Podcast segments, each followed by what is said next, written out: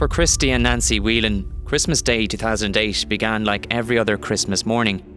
Their home in rural Kilkenny was always the centre of the festivities, and they were busy preparing for the arrival of the whole family later that day.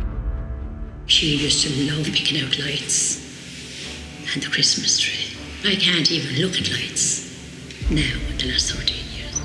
Little did they know that just up the road, their daughter Sharon's rented cottage was ablaze. With her two young daughters in their beds, they went to sleep that night excited about what Santy would bring them. They never woke up.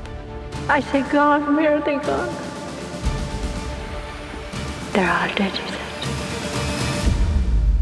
I'm Frank Greaney, host of Inside the Crime, a brand new and exclusive podcast for Newstalk where I'll explore how one family's world was torn apart, not by a stranger in the night, but rather a young man from the very same village.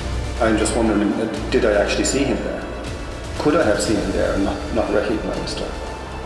Could I have been looking at him straight in the eye and him looking at me? I don't know.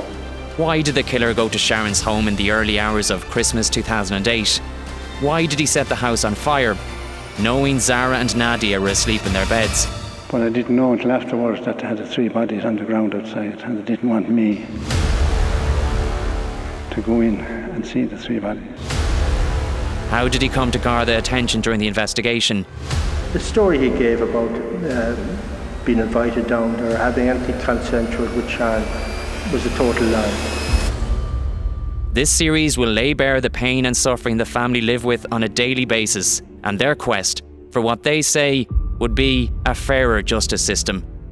Subscribe to Inside the Crime this Tuesday on newstalk.com forward slash podcasts or on the Newstalk app.